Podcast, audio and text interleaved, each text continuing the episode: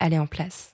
C'est la poudre. Tiens, on a découpé une femme en morceaux rue de la bienséance à deux pas du chat. Tiens, on a découpé une. I am a feminist. Je vous obsède avec une Je ne me constance suis pas conduit qui appelle quand même je l'admiration. d'une façon conforme à ce qu'on attend d'une jeune fille d'abord et d'une femme ensuite. I'm sorry that I didn't become the world's first black classic pianist. Je crois qu'une femme qui existe dans son temps, à l'intérieur de son temps, n'a pas d'époque, elle marque son époque. Bienvenue dans La Poudre, une conversation intime, profonde, avec des femmes artistes, activistes, politiques, des femmes inspirantes, des femmes puissantes. Comment sont-elles devenues femmes? Contre quoi ont-elles résisté? Que crient-elles? Que rêvent-elles? Que lisent-elles? Je suis Lorraine Bastide et aujourd'hui, je reçois Camille. Bien sûr, l'utérus, c'est c'est la sexualité, euh, c'est la procréation et c'est la création. Salut poudreuse, salut poudreux. Ça me fait tout drôle de vous parler après ces deux mois de pause. Ça m'avait manqué. Et à en croire tous les messages que vous m'avez envoyés sur les réseaux sociaux, la poudre vous a manqué aussi. Vous n'imaginez pas à quel point ça me rend heureuse de savoir que la poudre vous apporte de la force, de la sérénité, le courage d'affronter le quotidien, et même, bien souvent, l'envie de vous battre pour que le monde change. Et comme je grandis avec vous, je vous ai préparé une saison 2 plus combattante que jamais. Pour l'accompagner, on a donné un coup de frais au générique sur un morceau de Bonnie Banane, une artiste qu'on adore. On espère vraiment que vous aimez.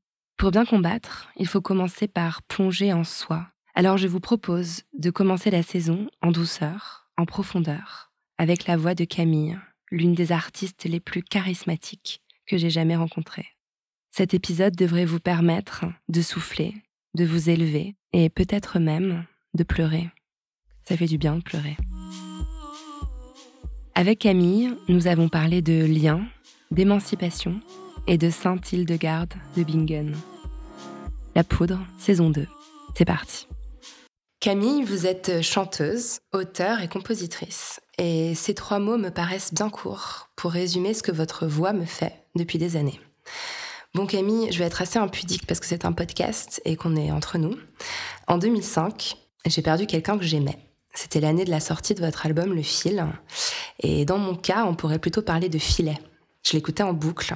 Surtout la jeune fille aux cheveux blancs, putain, c'était moi, quoi. Le premier concert auquel j'ai assisté après cette rencontre avec la mort, c'était vous.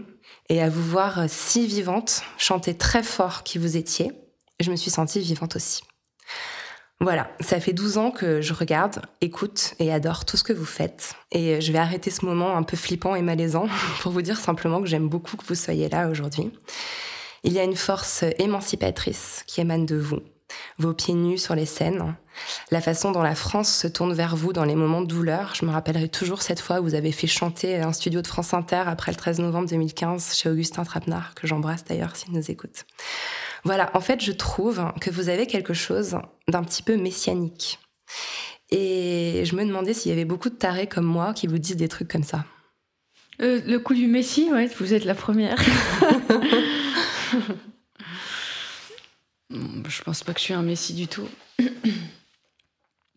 non, je pense que le chant, euh, le chant, euh, le chant est d'un grand secours euh, parce qu'il nous relie à, euh, à notre humanité, à quelque chose de très simple. euh, euh, et puis, hum, ça nous relie à une vibration. Je pense que chacun, chaque personne est une vibration. Voilà. Et au-delà d'être une vibration sonore d'ailleurs, c'est une, on est une vibration. Donc je crois que la voix, ça nous relie à ça. Donc dans les moments difficiles, voilà, vous parliez du fil. Moi, chaque, chaque disque a son histoire et le fil aussi. M'a, faire ce disque m'a guéri. Euh, et voilà, tout simplement euh, ce que vous faites, parler, euh, s'exprimer, ce que vous venez de faire aussi. Je pense que ça nous relie à, ce que chacun de nous est. Et donc ça nous sauve. C'est très très simple en fait, c'est des choses très simples qui nous sauvent, euh, je pense. Vous avez grandi à Paris, dans le 14e arrondissement, si je ne me trompe pas? Je suis née dans le 14e arrondissement. J'ai grandi dans, dans, les Yvelines. Dans les Yvelines. C'était comment de grandir là-bas? C'était comment votre enfance? C'était doux, euh, parfois ennuyeux. Euh, mais euh, ennuyeux comme ces dimanches pluvieux où finalement, certainement, germent des idées. Euh, euh, avec des moments très amusants parce que j'ai eu des parents amusants, des frères et sœurs amusants, des cousins et cousines amusantes, des oncles, des tantes, des grands-pères, grand-mères amusants. Donc euh, évidemment, il y a des moments amusants. Mais je me souviens beaucoup de l'école. Voilà, j'étais quelqu'un d'enfant, je pense, assez rêveuse et solitaire quand même sociable mais solitaire quand même, mmh. finalement. Vous avez des parents plutôt intellectuels? Votre maman a été prof d'anglais, votre père euh, prof de lettres et musicien également. Ça donne quel genre d'éducation? Vous parlez comment? Sur quel ton? Quand vous étiez petite? J'ai pas le souvenir qu'on me criait dessus. J'ai pas le souvenir de, de règles strictes euh, autoritaires. Euh, mes parents n'étaient pas bohèmes non plus. C'était cadré, hmm, normal. Enfin voilà, j'allais à l'école euh, comme tout le monde. Plus rien de spécial, quoi. J'ai fait de la danse classique au conservatoire du coin. Euh. Euh, rien à signaler. mais beaucoup d'amour et puis de fantaisie.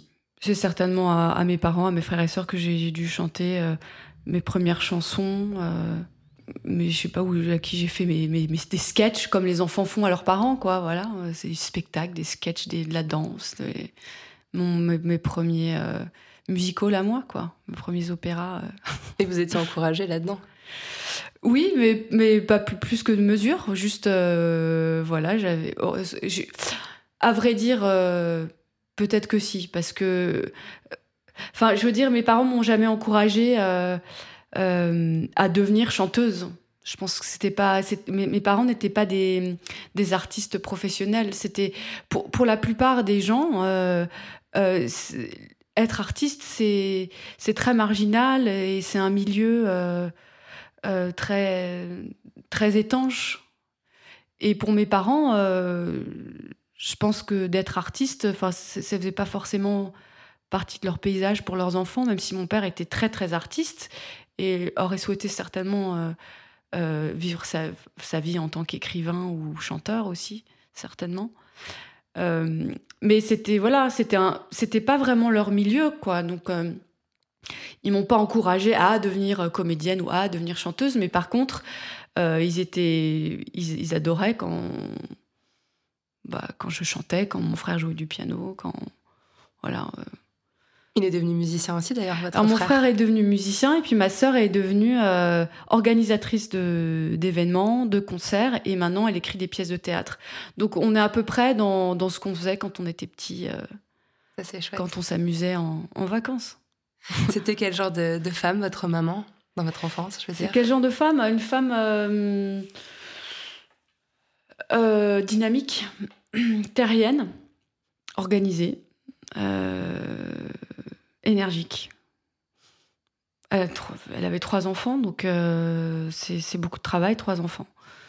Voilà, c'est une femme autonome, elle travaillait, elle était indépendante financièrement. Euh, euh, C'était une, dire une, une, bonne chef d'entreprise familiale. Parce que je pense que ça aurait fait une bonne chef d'entreprise, ma mère. Mais elle a fait des choix plutôt familiaux parce qu'elle est maître avec les enfants. Je crois que c'est une des choses qu'elle préfère au monde. Elle aime les enfants, quoi. Et mon père, pareil. Mon père euh, nous consacrait beaucoup de temps. J'aime beaucoup quand vous parlez de votre papa, je crois que vous aviez un lien très fort avec lui. Euh, il vous a quand même transmis l'amour de la musique. Il est aussi l'auteur d'un pamphlet euh, que, que j'ai lu en, en partie, euh, Lettre à la République, qui est sorti il y a une dizaine d'années, où on le sent très engagé politiquement. Euh, vous l'avez perdu brutalement alors qu'il venait de composer un album qui était en fait son premier disque, et vous avez accompagné sa sortie, ce que je trouve aussi euh, très puissant. Oui, sa double sortie, oui. Sa sortie, de, oui. la sortie du disque et sa sortie du monde. Mmh. Dans votre dernier album, il y a une chanson qui s'appelle Fille à papa.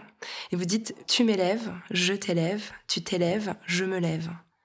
Vous lui devez quoi à, ce papa? Je lui dois la vie. Euh, je lui dois. Euh, euh,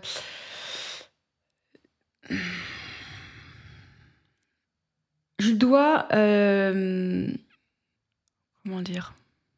J'essaie de faire une phrase qui, qui a un début, une fin. Il, m'a transmis euh, la juste mesure du lien humain et du lien familial. Le lien familial, faire famille, c'est euh, c'est se soutenir toute la vie, euh, parce qu'on a un lien de sang, mais c'est aussi se souvenir toute la vie, toute la vie, même si on n'a pas de lien de sang. Moi, j'ai le sentiment d'avoir rencontré mon père au-delà du fait que nous avons un lien de sang. Voilà. Je pense qu'il y a. C'est comme si euh, il m'avait choisi, que je l'avais recueilli moi aussi. Voilà. Il m'a accompagné, je l'ai accompagné. Il m'a élevé, je l'ai élevé. Euh, euh, voilà. Et il s'élève et je me lève parce que maintenant qu'il est plus là, et bah, vous parlez d'émancipation, le, deuil émancipe. Euh, quand, quand, quand, il y a des beaux départs, parce que mon père, je trouve qu'il a eu un, départ brusque, mais beau, voilà, très élégant, très, voilà, c'était un bel accord final, un beau point d'orgue. Eh bien, euh, j'ai pris ça comme un cadeau et, et ça m'a émancipé parce que quand on perd son, son papa, euh, je veux dire, euh, au milieu de l'âge adulte, euh, mes enfants, j'avais pas encore ma fille, mon fils était tout petit. C'est quand même tôt. Ouais, c'est tôt. Donc ça, ça propulse, ça fait prendre conscience de plein de choses. Qu'il y a un autre monde, qu'on ressent des choses par rapport à ça. Enfin, moi, j'en ai ressenti. Il y, a plein de théories par rapport à ça. Hein. Tout le monde glose sur la mort, sur les autres mondes et tout. Mais après, rien ne vaut le ressenti qu'on en a. Donc ça m'a permis de ressentir des choses. Donc c'est une forme d'émancipation. Et donc grâce à ça, je me lève maintenant parce que j'ai l'impression d'être plus sur mes pieds et d'être plus sur terre, comme j'ai eu une, un aperçu du, passage. Euh, voilà, je, pense que ça m'a ancré aussi. Donc c'est voilà, c'est un cadeau. Donc mon papa, c'est tout ça. C'est évidemment le lien aussi à la musique qui est une autre forme de famille. Voilà, pour moi, mes, mes liens de sang, c'est aussi avec euh, euh, les musiciens avec qui je fais de la musique et avec le public qui, la partage. C'est c'est indicible, c'est des liens. Euh, je parlais de vibration, c'est des liens vibratoires très forts, très élevés. Hein, quand on fait de la musique, je crois que j'ai choisi la musique aussi pour ça parce que on est au-delà du langage humain. Alors je fais de la chanson parce que j'adore les mots, mais j'aime les mots dans leur, leur vibration, dans leur, euh, dans leur comment dans, dans, leur son euh, euh, aussi, dans leur sens évidemment, mais aussi dans leur aspect ouais, sonore. Et je trouve que ça les élève, voilà, et ça nous relie les uns aux autres. Voilà, et je crois que c'est ça que j'aime dans la musique, c'est qu'on est dans le langage humain, mais on est un peu on est un peu là. Un peu connecté au divin. et grâce à ça, euh, je, je, traverse les épreuves, dont celle du deuil euh, de mon père. Il m'a transmis la musique, cet amour-là, ma mère aussi, hein, mais mon père beaucoup. Et, c'est là, il m'a appris la résilience. la musique, c'est ma résilience. La, la faire, la chanter, l'écouter, la danser. Vous êtes devenue femme ou vous l'étiez de naissance? Je pense que c'est comme une, graine, tout est en puissance. Euh, une petite fille qui naît, c'est, euh, enfin, je pense que j'étais déjà une maman parce que j'ai des souvenirs très petites. Euh, je jouais pas la poupée parce que j'ai jamais aimé ça parce que ces poupées, c'est, bah, c'est inerte, c'est du plastique ou du chiffon. J'ai jamais aimé ça, je sais pas. Mais par contre, j'ai toujours adoré les insectes. J'ai jamais voulu écraser une fourmi. J'ai toujours eu le sentiment que j'étais là pour protéger la vie. Donc je pense que j'étais déjà une petite mère en naissant et une, une, petite femme en puissance. Euh, et après, ça se, ça s'acquiert évidemment. Évidemment que c'est des, des, des, des, passages, des initiations euh, qu'on décide de, de, prendre à bras le corps ou pas, parce qu'on peut rester une petite fille toute sa vie. Ça peut être confortable ou inconfortable. Moi, j'essaye de, de grandir, mais sans oublier que je suis aussi une petite fille. Cette graine-là, elle est toujours là. Je pense que la femme, c'est ça, c'est, euh, une démonstration qu'on peut être euh, euh, petite fille, vieille femme, maman, femme, amante, tout ce qu'on veut, tout au long de la vie, avec des, des métamorphoses assez sensibles. Là, il y a une photo de Vivienne Westwood euh, toute nue euh, à l'entrée de cette, salle. Elle est de cette de cette chambre. Ouais. Alors, elle est toute nue sur un canapé, euh, jambes écartées, les cheveux rouges flamboyants, les poils pubiens, il me semble aussi flamboyants. Tout à fait. Voilà, c'est pas une fausse rousse. Et elle est très maquillée. Et puis elle rigole. Et donc, pour moi, elle est tout, quoi. Elle est, alors, je sais pas si elle est la maman, mais si en même temps, parce qu'elle est l'origine du monde. Hein, elle, ouvre les, cuisses. Elle rigole comme une petite fille. En même temps, c'est une vieille femme. Euh, voilà, quoi. C'est une femme accomplie. Hmm. elle est maquillée, en même temps, elle est toute nue. Il y a toutes ces femmes en vous aussi. Voilà, mais j'espère. Dans vos chansons, on le ressent. Ça me fait penser à une autre chanson que j'adore, de Au port que j'ai vachement écouté et on, sent que c'est une, espèce de dialogue entre l'adulte que vous êtes devenu et la petite fille que vous étiez. Mm. Enfin, j'ai l'impression que vous explorez souvent cette thématique-là dans votre, mm. dans votre travail. Vous, admiriez qui quand vous étiez adolescente? Vous lisiez quoi? Vous écoutiez qui? Euh, je, me suis jamais laissée euh, trop à l'admiration. Je me suis jamais laissée aller trop à ce sentiment. À l'amour, oui.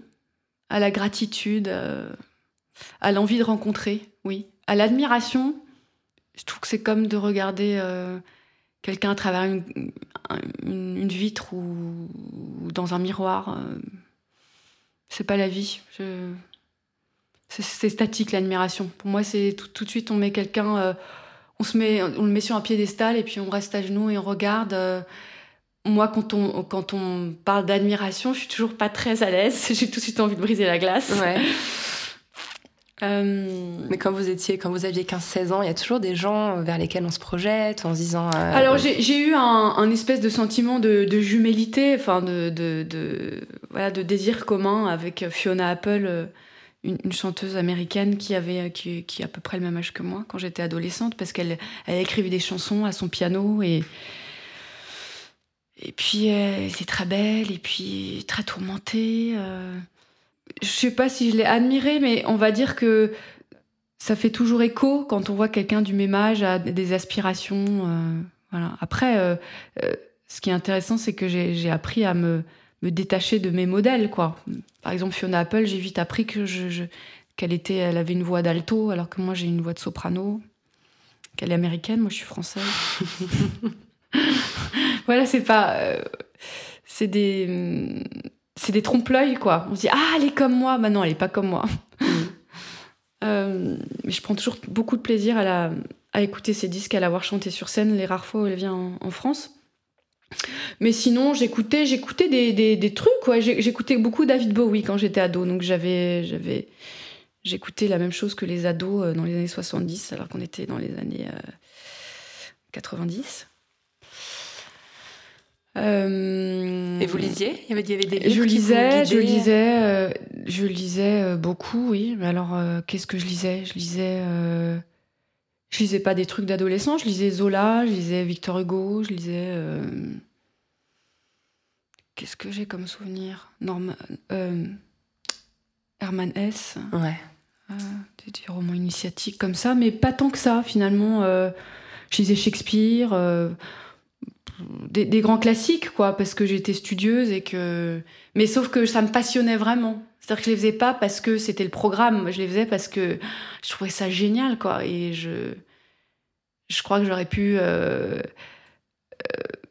enfin, je dis ça sans prétention, j'aurais pu être à l'université à 16 ans parce que je j'avais déjà une passion de la recherche, quoi, de, de vraiment de l'œuvre, voilà, des œuvres. J'aimais les œuvres et j'étais toujours un peu frustrée qu'on fasse que Hamlet ou qu'on fasse que euh, euh, les, contemplations ou que, euh, je sais pas, moi, j'ai envie de, de, tout lire. quoi. Hmm. D'ailleurs, je voulais en arriver à ce côté-là, euh, euh, parce que je suis intriguée par, par, votre parcours universitaire. Vous avez passé le concours de Normal Sup, vous avez étudié à Sciences Po Paris. En fait, vous avez traversé quelque chose de très cérébral, de très théorique, pour plonger dans la musique aussitôt derrière. Je, je, je crois que votre euh, premier album, c'était votre stage de fin d'études de Sciences Po. Est-ce que c'était calculé? Est-ce que vous vous êtes dit, euh, je vais faire tous ces diplômes, et puis derrière, je plongerai dans, dans l'art? C'est calculé. Je pense qu'on a... On a on a certainement un programme euh, à l'intérieur de nous, mais qui est calculé par, euh, je sais pas par qui, mais non, j'ai pas, j'ai pas, euh, j'ai pas calculé. Il y a eu, il y a une, espèce de, synchronicité des, moments, quoi. C'est-à-dire que j'étais, j'avais envie d'aller, d'aller au bout d'un parcours de littéraire, en fait. Je suis assez perfectionniste, donc j'aime bien aller au bout des choses. Et en même temps, j'avais cet amour de la musique, mais je voulais certainement pas en faire euh, quelque chose de scolaire. Voilà, j'avais pas envie d'apprendre la musique sur des bancs à nouveau. Mais le, mais voilà, l'école telle que je l'ai, telle que je l'ai vécue, c'était un surentraînement euh, euh, théorique effectivement, qui pour moi était pertinent en littérature. Voilà. Ça le nourri, reste, ça s'est nourri l'un l'autre en fait, c'est ça? Vous ce que je veux dire, c'est que la littérature, oui, je veux bien qu'elle soit apprise de cette manière. Euh, le reste, les langues, oui, je les ai apprises à l'école, mais je les ai apprises beaucoup en parlant en comptant des anglais. Euh, la géographie, l'histoire, euh, je trouve que des fois, c'est enseigné de manière beaucoup trop théorique, pas du tout assez sensitive. Euh, la science physique, n'en parlons pas, la biologie et tout ça. Il y a des, je trouve qu'il y a plein de, matières, comme on dit, qui sont systématiquement apprises de manière théorique et ça se justifie pas. Donc euh, la littérature, j'ai adoré, euh, puis les sciences sociales, tout ça, bon, voilà. Euh, j'ai poussé un peu le truc de manière théorique universitaire, mais par contre, euh, la musique, pour moi, c'était euh, mon jardin secret et j'avais envie de l'apprendre de manière concrète. Quoi. Ça s'est fait dans les, dans les studios, ça s'est fait en rencontrant des musiciens. j'ai pris assez peu de cours finalement, j'ai pris quelques cours de piano.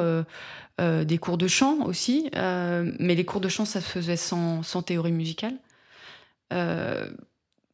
Et voilà, j'ai tout appris euh, comme une autodidacte en fait. Et c'était ma volonté. Et, et c'est vrai que après avoir eu le bac, euh, j'avais pas envie de, de comme ça euh, me mettre directement à la musique parce que je savais très bien que ça allait être des journées euh, euh, toute seule et j'avais besoin de d'être active.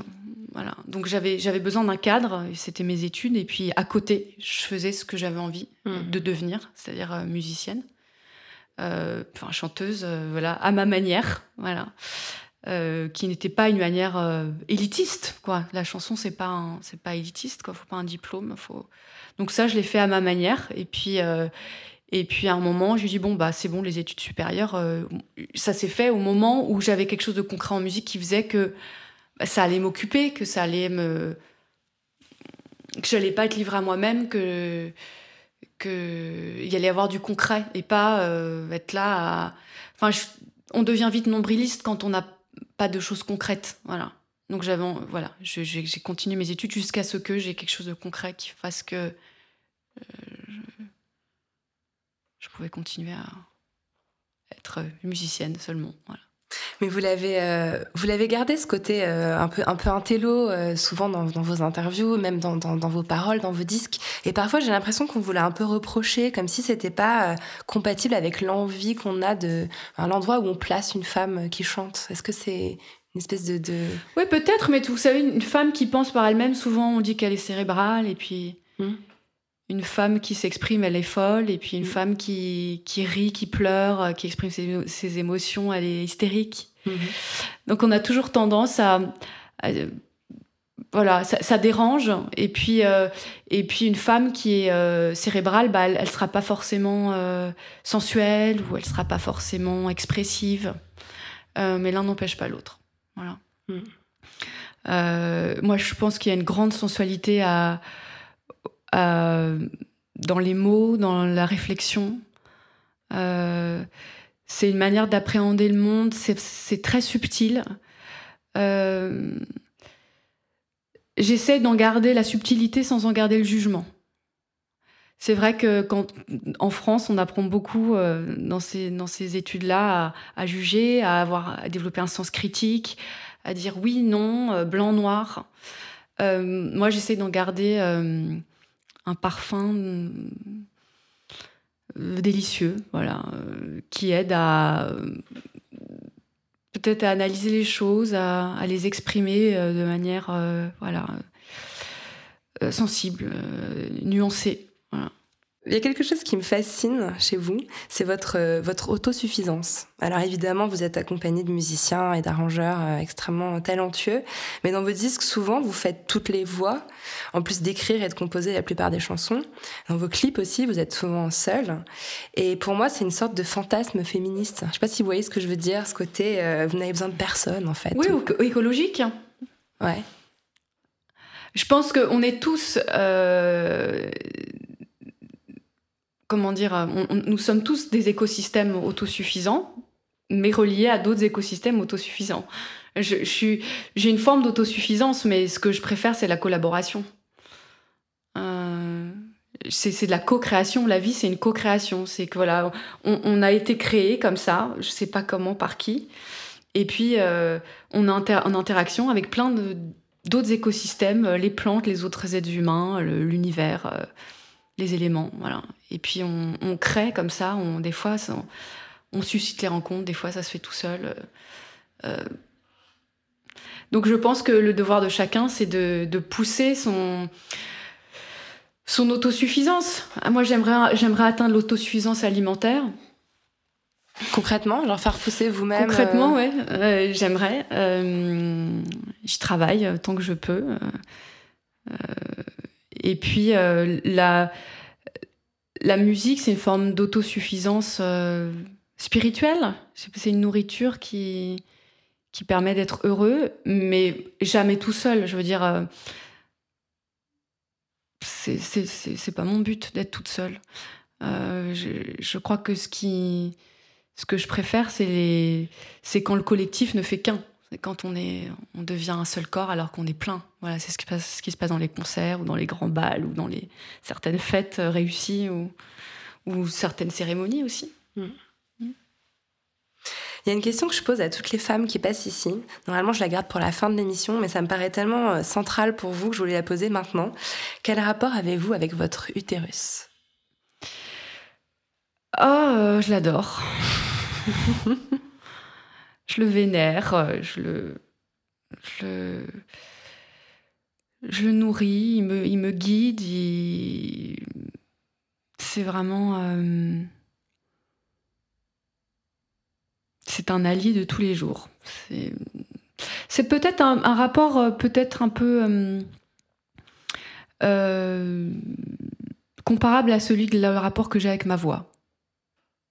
C'est-à-dire que c'est moi et c'est un autre. C'est, il a sa vie propre et en même temps, il me, c'est mon baromètre. Il me dit comment je, où j'en suis dans, mon cycle, euh, dans mon cycle de vie aussi, parce qu'il y a un moment on a des cycles et des moments où on n'en a mhm. pas encore ou plus. Euh, donc il, me dit où j'en suis, euh, il me, me, dit comment il se sent, comment je me sens. C'est un guide et en même temps c'est une vie qui qui vit d'elle-même, qui m'échappe complètement. Euh, comme ma voix. Ma voix, elle a. Euh, ce qu'on dit, enfin, je, crois que je, dois, je dois citer quelqu'un, euh, c'est le miroir de l'âme. la, voix, c'est.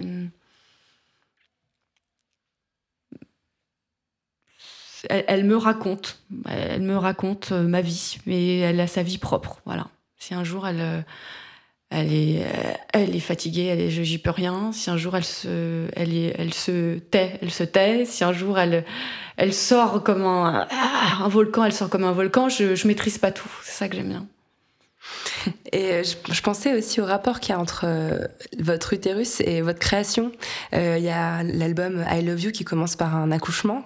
et puis dans Oui, il y a cette, enfin la, première chanson qui est sortie, Fontaine de lait, qui parle de la maternité, qui parle de l'amour maternel à travers, j'imagine, l'allaitement, même si je pense qu'il y a beaucoup d'interprétations possibles. Est-ce que la maternité stimule votre création aussi? Bien sûr, l'utérus, c'est c'est la sexualité euh, c'est la procréation et c'est la création. Pour moi, c'est le, c'est le siège, c'est le bassin, c'est l'ancrage de, de, de, la création sous toutes ses formes. Et, et, et la, la, procréation nourrit la création et la création nourrit la procréation. Je n'aurais pas été aussi prête à être j'aurais pas été aussi prête à être maman que si j'avais euh, enfin si je n'avais pas autant créé. Hmm. J'ai créé avant de devenir maman. Ça m'a construite, ça m'a ça a certainement renforcé mon utérus et mon périnée, tout ça, et, et, ma conscience de mon corps et de ma féminité et, et de, ma, de ma force. Et, et puis en étant maman, euh, voilà, évidemment que c'est un, c'est une source euh, incroyable. Hein, de, déjà de, de, donner la vie et puis évidemment le d'élever des enfants hein, et qui nous élèvent. Ouais, aussi. Mais c'est pas évident pour, pour toutes les femmes. Enfin, quand, quand je vous entends parler de, de votre façon d'écouter votre utérus ou d'accueillir vos, vos, grossesses, euh, qui sont des moments que j'ai traversés moi aussi avec beaucoup moins de sérénité, j'ai l'impression. Comment vous avez appris à avoir ce lien-là avec votre corps? Est-ce que c'est le chant justement qui vous donne cet ancrage-là? Est-ce que ça vient d'autre chose, quelque chose de plus spirituel? Bah l'un et l'autre. Le chant crée un lien, le lien crée le chant. Euh, et surtout, tout est lié, voilà. Pour moi, dans le corps, tout est lié. Le, corps est lié à tout. Et à partir du moment où on comprend ça, je pense qu'on élimine 90% euh, des, des, fausses questions et des faux problèmes. Mmh. Parce que les, les, problèmes, on les crée quand on cloisonne les choses. Il y a le travail et là, il y a la maternité, euh, il y a, euh, il y a le, le, couple et puis les parents, il y a comme les euh, rubriques dans magazine féminin, genre rubrique déco, rubrique enfants. C'est ça, euh, il y a la carrière et il y a les enfants. y a... Mais non, pourquoi? Tout cela est lié et complémentaire. Et pour moi, ça fait partie du même cycle. Et, et l'un nourrit l'autre, en fait. Euh, voilà.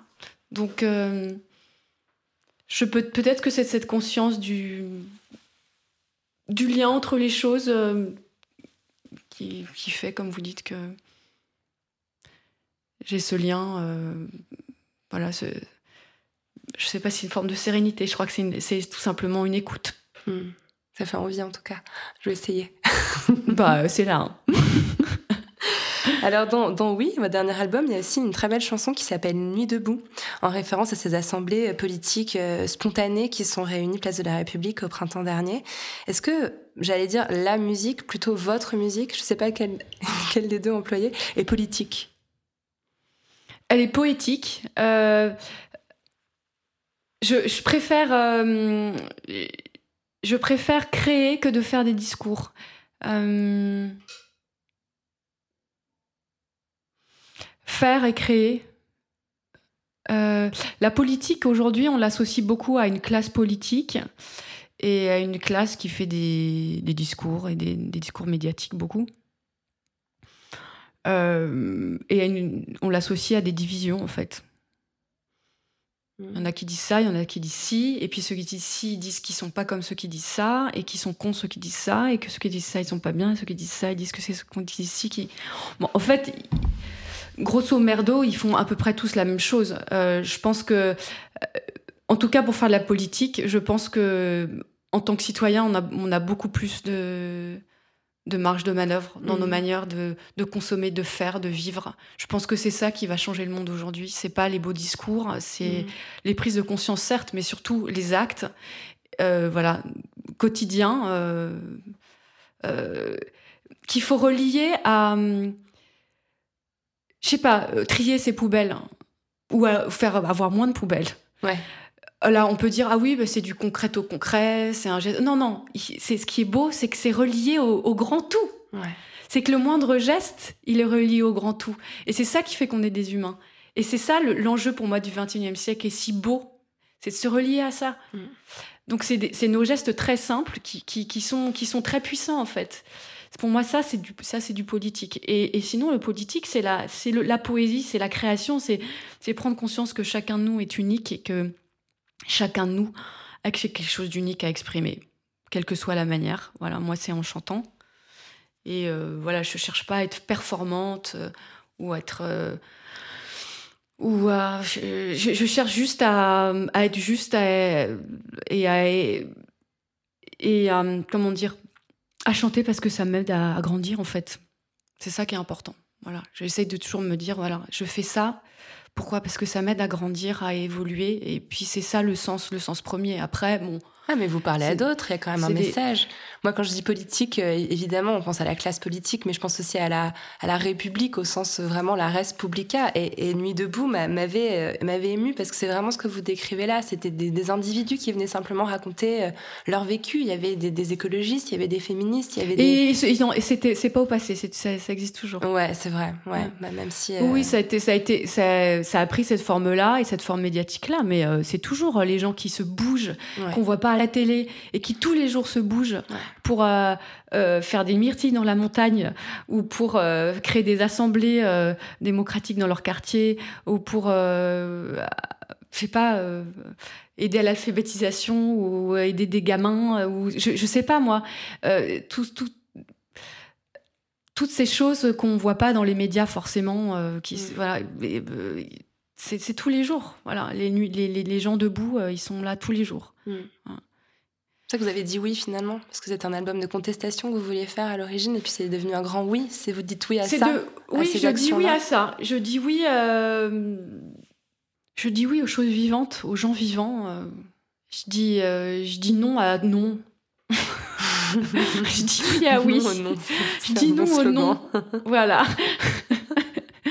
Mais c'est pas un oui managérial, c'est un oui du, du, du, du possible. Voilà. De, de, de la, un oui hétérogène, un oui de essayons, expérimentons, essayons de nouvelles choses. De toute façon, c'est tellement la merde que Ouais. euh, c'est le moment d'essayer des nouvelles choses. Mm. Voilà. Vous, vous en parlez depuis tout à l'heure, donc ma question a l'air euh, un peu euh, un peu évidente, mais voilà, pour moi, euh, le chant, je l'ai compris à travers vous, c'est un instrument d'émancipation. Et figurez-vous que moi, depuis quelques temps, je m'autorise à chanter tout haut dans la rue avec mon casque sur les oreilles. Et, ah, avec euh, le casque. ouais. Après, l'état le plus souvent, ce sera dans Euh, le comme, ça, casque. comme ça, je m'entends un peu moins. et ben, en fait, les gens, ils me regardent bizarrement parce que je chante à tue-tête dans la rue quand même, mais jamais on m'a arrêté pour me dire ferme ta gueule. Et, euh, et je trouve ça très empowering, empouvoirant. Est-ce que cette dimension, elle existe en vous, cette dimension, je reviens au féminisme, mais quand, quand vous chantez, et notamment sur scène, est-ce que vous sentez cette espèce de, de transmission de, de puissance féminine, particulièrement? Oui, bien sûr. Euh, chanter dans la rue, c'est pas pareil que chanter sur scène. Non. Je l'ai beaucoup différent. fait. euh, Chanter dans la rue? Oui, oui, j'ai fait beaucoup de, de chants, euh, enfin, chants improvisés, là où on, on m'y attend pas et là où, où, d'ailleurs on me reconnaît pas du tout forcément et où les gens me connaissent pas forcément. Euh, une femme qui chante dans la rue, c'est pas pareil qu'une femme qui chante sur scène. D'ailleurs, c'est beaucoup plus. euh, euh, comment dire C'est une autre forme de libération, mais c'est presque plus difficile de chanter dans la rue, sans le casque. Ouais. J'enlèverai mon casque un jour. voilà, sans le casque, voilà, juste parce qu'on a envie de chanter, se laisser chanter, euh, faux ou pas faux, euh, c'est un, c'est un grand, c'est un, c'est un geste très libre. Sur scène, c'est différent parce que déjà on est sur un, on est, on est au-dessus, voilà, on est sur une scène, euh, on fait un spectacle, les gens, le public a payé pour venir, ils viennent volontairement. Vous faites beaucoup chanter les gens sur Ouais. scène, très souvent. bah, j'essaie toujours à un moment de de montrer que, enfin, de montrer de de, de de- chanter avec le public pour pour montrer que nous sommes un, un, tout. Donc il y a moi effectivement, mais je je, c'est- c'est- je suis là pour juste allumer le feu, euh, pour juste que qu'à nouveau tout le monde se rende compte à quel point ils ils, ils ont chacun a une voix, voilà, et que nous sommes un grand cœur humain en fait. Moi, je suis là pour euh, euh, ouais, juste le rappeler. Euh, Je chante mes chansons, je, voilà, j'ai- je, je parle de mon univers. Effectivement, euh, c'est des moments où je me sens euh, dans mon élément. Et une fois que tout ça est bien posé, bah, j'aime bien que, que tout retourne dans le, dans le cycle et que moi, je sois que juste un, un élément. Alors, j'ai découvert, en faisant mes recherches pour l'interview, Hildegarde de Bingen, une abbesse du XIIe siècle, pour laquelle euh, je crois vous avez beaucoup de, fascination. Je ne vais pas employer le mot admiration que j'avais écrit, parce que je sais que vous l'aimez pas. Non, j'ai de l'admiration pour elle. Elle, est- elle est, hum, d'un autre temps. Donc, euh, elle a fait une œuvre. Euh, J'ai de l'admiration pour elle. Alors juste pour la situer, parce que je pense Ouais. que l'auditeur ou l'auditrice n'est pas forcément familier. Donc c'est une abbesse du XIIe siècle qui est une pionnière de l'écologie, de la médecine naturelle. C'est aussi une femme de lettres et une musicienne. Et moi, ce qui m'a, ce qui m'a en plus frappé, c'est qu'elle fait partie des femmes célébrées par Judy Chicago dans son œuvre féministe Dinner Party, où elle a ré- réuni autour d'une table des, des femmes qui ont marqué l'histoire, mais que l'histoire n'a pas forcément retenu. Et c'est aussi une œuvre qui a inspiré la poudre, l'émission. Donc ça m'a, j'ai trouvé ça assez, assez lié. Et voilà, je voulais que vous nous parliez de votre rapport à elle. Euh,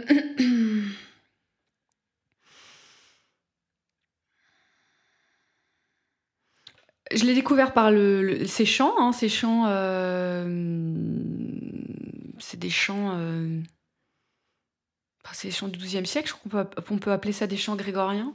Je peux dire des conneries. J'en ai, écouté un peu hier, ça, ça ressemble en tout cas à l'idée de ce qu'on se fait des, des chants grégoriens. Et j'ai aimé, euh, j'ai aimé ses chants. C'est comme ça que je l'ai découverte. Et puis après, j'ai vu que cette femme, euh, effectivement, euh, c'était une grande mystique. Euh, elle avait des visions. Alors, évidemment, ça, ça se traduisait de manière dans une imagerie judéo-chrétienne avec la Vierge, le Christ, tout ça. Mais n'empêche qu'elle avait des visions et qu'elle les a, elle les a racontées. Elle les a gardées pour elle. Et puis à partir de- à partir de l'âge de 40 ans, elle les a racontées. Euh, un script à un, un ami, je crois, un allié à elle qui les a, qui les a reportés. Et puis elle les a dessinés. Ah, c'est magnifique. hein. Ouais, j'ai vu les des- dessins. C'est magnifique. Il y a justement euh, cette histoire de, de système dont vous parliez tout à l'heure. Il y a un dessin où on voit un corps humain euh, encerclé euh, Mm. de- par l'univers, en fait. Mm. Et on voit cette idée dont vous parliez tout à l'heure, que l'univers est un grand tout et que Mm. l'être Il y a beaucoup de ronds, ouais. Ouais. Bah, C'est toujours les mêmes, voilà, c'est des mandalas, hein, c'est ce qu'on retrouve dans les rosaces, dans les. Enfin, euh, voilà, c'est une femme euh, qui était euh, très reliée, très visionnaire, et puis elle était guérisseuse, elle connaissait les plantes, les, pierres, elle a écrit beaucoup sur l'alimentation. Et puis, et puis, elle était très, très indépendante, puisqu'elle a créé son propre ordre, je crois. Moi, ce qu'elle m'a enseigné, c'est que chanter, c'est une chose, mais chanter de manière euh, spécialiste, euh, enfin, faire son métier, de manière spécialiste, ça me paraît pas intéressant.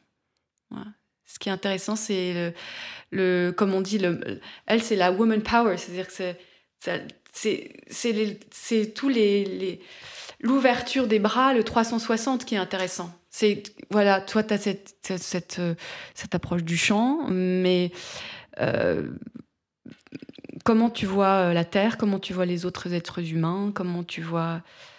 Voilà. Comment tu te situes par rapport à tout ce qui fait de nous des humains Voilà. Tout- et toutes ces choses-là, euh, elles nourrissent le chant, et puis le chant est nourri par toutes ces choses-là. Et, et elle, elle était, euh, voilà, elle était sur tous les, sur tous les plans. Elle a rien, elle a rien négligé. Elle a peut-être négligé l'amour charnel. Ouais. Ouais. Vous lui avez Euh, dédié Peut-être pas le choix. À l'époque, pour être libre euh, d'esprit, euh, des fois, il, Ah, fallait on- rentrer dans les ordres. Quand on rentre au couvent à 8 ans, en même temps, les occasions se Ouais. présentent pas.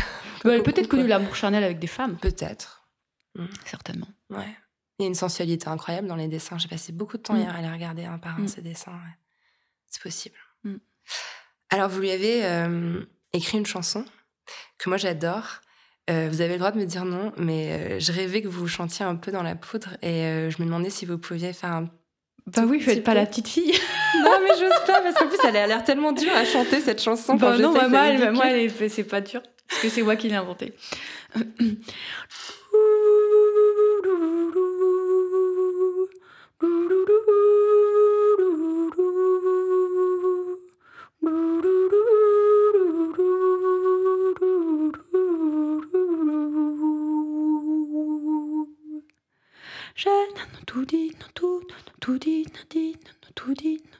J'ai terminé ma phrase, tout dit, tout dit, tout dit. J'ai tout dit, tout, tout dit, dit, tout dit, tout dit. C'est gravé dans le marbre, tout dit, tout dit, tout dit. Eh, tout dit, si, tout dit, ma, tout dit, sort, tout dit, tout dit. Tu veux que l'on se parle, tout dit. Oh ma sœur Hildegarde, tout dit, tout dit, tout dit, je, tout dit, suis, tout dit, le, tout dit, bruit, tout dit, tout dit, des oiseaux dans les arbres, tout dit, tout dit, tout dit, j'ai, tout dit, tout, tout dit, dit, tout dit, tout dit, j'ai fui à la hussarde, tout dit, tout dit, tout dit, j'ai, tout dit, tout, tout dit, dit, tout dit, tout dit, et les rats m'ont suivi, tout dit, tout dit, tout dit, eh, tout dit, si, tout dit, ma, tout dit, sort, tout dit, tout dit, tu as peur pour ma vie, tout dit, oh ma sœur Hildegarde, tout dit, tout dit, tout dit, je, tout dit, suis, tout dit, le, tout dit, bruit, tout dit, tout dit, de la pluie dans les arbres, tout dit, tout dit, tout dit, j'ai, tout dit, tout, tout dit, dit. J'ai rompu le charme, tout dit, tout dit, tout dit, j'ai tout dit. Maintenant je vous regarde, tout dit, tout dit, tout dit, eh, tout dit, si, tout dit, ma, tout dit, sort, tout dit, tout dit, tu veux sécher tes larmes, tout dit, oh ma sœur Hildegarde, tout dit, tout dit, tout dit, je, tout dit, suis, tout dit, le, tout dit, bruit, tout dit, tout dit, du vent dans les arbres, tout dit, tout dit, tout dit, tout dit, si, tout dit, ma, tout dit, sort, tout dit, tout dit, tu donnes un jour ton cœur, tout dit, oh ma sœur, prends garde, tout dit, tout dit, tout dit, tout dit, dit, tout dit, n'a pas, tout dit, tout, tout dit, tout dit, où tu mourras d'ennui. Tout dit. Merci. Elle me bouleverse un peu cette chanson, pardon. Vraiment. Pour composer votre, votre dernier album, vous êtes allé dans une cellule, dans un, dans un couvent du XVe siècle, à la Chartreuse des Avignons. Et euh, je me demandais si c'était une attraction que vous aviez pour, euh, pour la solitude et la radicalité qu'on trouve dans la vie monastique. Je suis entre la nonne et la pute. je vends mon, mon corps, je, je, je vends mon- je, je, je monte sur scène, je me, je m'adonne à des milliers de personnes et en même temps, je, suis très attirée par le, par euh, euh, dans mon imaginaire, hein, une, espèce de vie de recluse, un absolu. euh. Donc, les lieux comme ça, où longtemps des gens ont vécu dans le recueillement, me fascinent, mais tous ne m'attirent pas. Celui-ci, je l'aime bien, la Chartreuse Villeneuve-les-Avignons, parce que c'est un lieu vivant où des artistes créent depuis 50 ans maintenant. voilà, ça, ça brasse. Et euh, ça n'est plus un lieu religieux. Mais par contre, c'est un lieu où on se sent relié, parce qu'il y a des, il y a des, il y a le soleil évidemment, il y a la lumière merveilleuse de, la Provence. Et puis il y a, il y a les herbes, il y a les oiseaux, il y a, il y a du monde qui passe, il y a des touristes aussi. Mais on peut être, euh, on peut être tranquille. On a chaque, chaque cellule a un petit jardin. Donc les cellules, c'est tout sauf, sauf carcéral. hein. C'est, un endroit très agréable, dans un petit village très vivant. Et puis, j'y suis pas, j'y suis pas allée m'enfermer, puisque j'y suis allée avec ma famille. euh, Ah, je, me suis fait, je me suis fait plein de copains. Donc, euh, moi, j'aime bien avoir le choix de, de m'enfermer. Ou pas de m'enfermer. Enfin, c'est pas de m'enfermer, c'est de m'ouvrir. C'est-à-dire que euh, dès, dès qu'on est tout seul, on s'ouvre à soi. Mm. Voilà, donc c'est une, c'est une forme de solitude euh, choisie, hum, mais tout à fait, euh, voilà, euh, ancrée dans, le- dans une vie quotidienne tout à fait, tout à fait normale. hein. Ça me fait penser à, à une chambre à soi, au sens de Virginia Woolf, qui est une autre de mes obsessions. Est-ce que vous y avez accès ou est-ce qu'on vous laisse y accéder? C'est pas toujours évident quand on est euh, une mère de famille, par exemple. Hum, C'est vrai qu'il faut se le, hum, il faut parfois hum, se l'accorder à soi-même. C'est très important, même si on on n'est pas artiste, c'est vrai que c'est important ces moments-là de chambre à soi. Chacun trouve sa manière. Ça peut être se mettre sur une terrasse au soleil. Ça peut être se mettre à un bureau et écrire, ça peut aller se promener. Mais c'est vrai que c'est les moments de solitude, euh, quand on est maman, sont euh, régénérants. Ouais. Dans quelles conditions vous créez quand vous écrivez vos chansons C'est toujours il y a un rituel ou c'est euh Non, il n'y a pas de rituel, il n'y a pas de recette, et je m'y refuse d'ailleurs. Chaque, chaque, disque a, son, une histoire différente. J'ai jamais écrit une chanson dans les mêmes conditions, avec les mêmes motifs. Euh, je sais pas. C'est plus intuitif en fait. C'est intuitif. Après, c'est sûr que j'ai besoin euh, personnellement et pour créer aussi de moments euh, de calme. On se fait pas déranger parce que déjà qu'on se dérange soi-même. Mm. Avec toutes nos, nos, nos, pensées, nos et si, gna gna, gna gna, gna. Déjà, il faut avoir le temps de plonger en soi et pas se laisser déranger par soi-même. Mm. Donc c'est bien d'avoir certains moments où on n'est pas dérangé. Enfin, on va dire, on n'a pas d'interaction. Euh. Enfin, et en même temps, moi, il y a des moments où je plonge en moi et je suis entourée de, de, de, de, plein de gens. Je sais pas, il n'y a pas de règle. Mm. On peut être dans une foule et plonger en soi. Voilà. Mais en tout cas, si on ne trouve pas ces moments euh, spontanément, je pense que oui, des fois, c'est bien de d'essayer de les trouver euh, volontairement, en mm. trouvant des, un lieu où on se sent bien. Ou... Ouais. Vous avez quitté Paris, vous êtes parti euh, vivre dans le sud de la France dont vous parliez Oui, et là je suis revenue. Vraiment? Vous avez. Oui, je suis revenue pour le. Bah, pour des raisons de, de, de fluidité entre le, le travail, la famille et la patrie. Non, ah non, ah non. Pour des raisons On de... pas pétant en fin d'émission, merde. On pourrait couper ça. Non, non, pour des raisons de entre le travail et la famille. Entre le, tra... bon, enfin, le travail. La, la, passion. Ma passion pour la musique et la passion de mon, mon compagnon pour la musique. Et notre amour pour nos enfants. Euh... Bon, pour l'instant, on est revenu à Paris, là, temporairement. Voilà parce qu'on a envie de voir nos enfants le plus possible. Et puis euh, que là, nos vies professionnelles font qu'on a beaucoup de, de, sollicitations à Paris. Euh, donc pour l'instant, on fait ça. Ça va être plus dur le potager euh, autosuffisant à Paris On va se débrouiller. On va, on, va, on va très bien se débrouiller. L'écologie aujourd'hui, c'est évidemment numéro un, ramener l'agriculture dans les villes.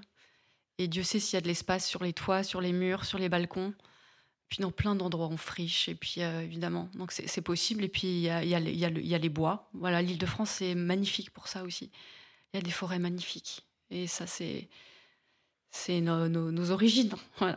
Les forêts, c'est des, des sources. Donc euh, voilà, moi j'adore les, les, grands, les grands arbres euh, autour de Paris et dans, et dans Paris aussi.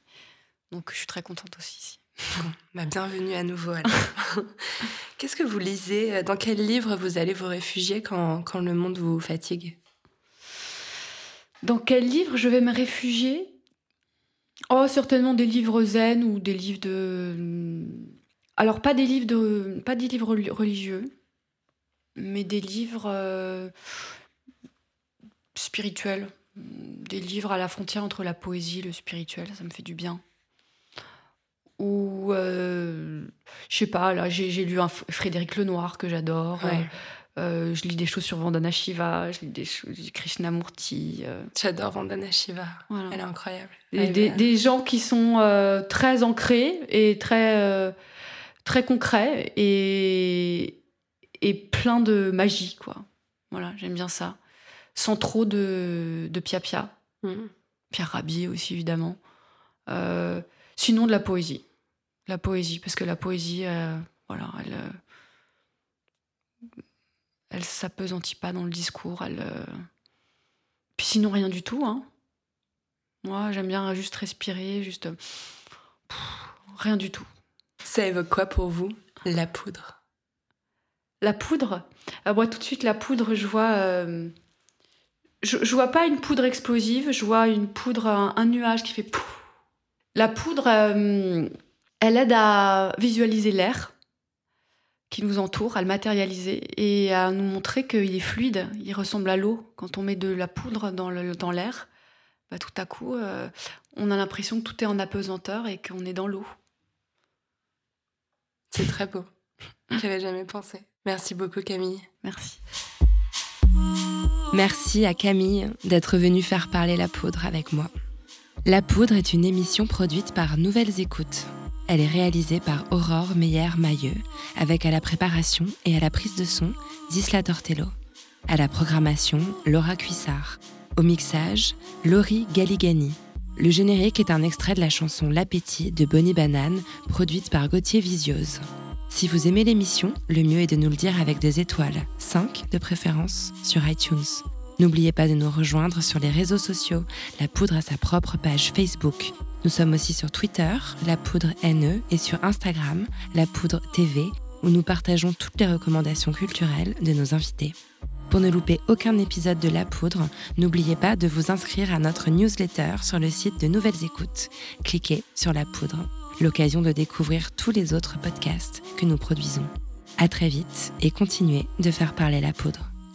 Cet épisode a été enregistré dans une chambre de l'hôtel Grand Amour, que je remercie pour leur soutien inconditionnel depuis la première saison de La Poudre. Le décor est génial, entièrement chiné. Ma chambre préférée, c'est la 604, celle qui est sous les toits, avec un portrait de Vivienne Westwood, flamboyante et nue, sous l'objectif de Jürgen Teller. Si vous réservez une chambre à l'hôtel Grand Amour, rue de la Fidélité à Paris, avec le code La Poudre, vous bénéficierez d'une réduction de 10% sur le prix de votre chambre. Ne nous remerciez pas.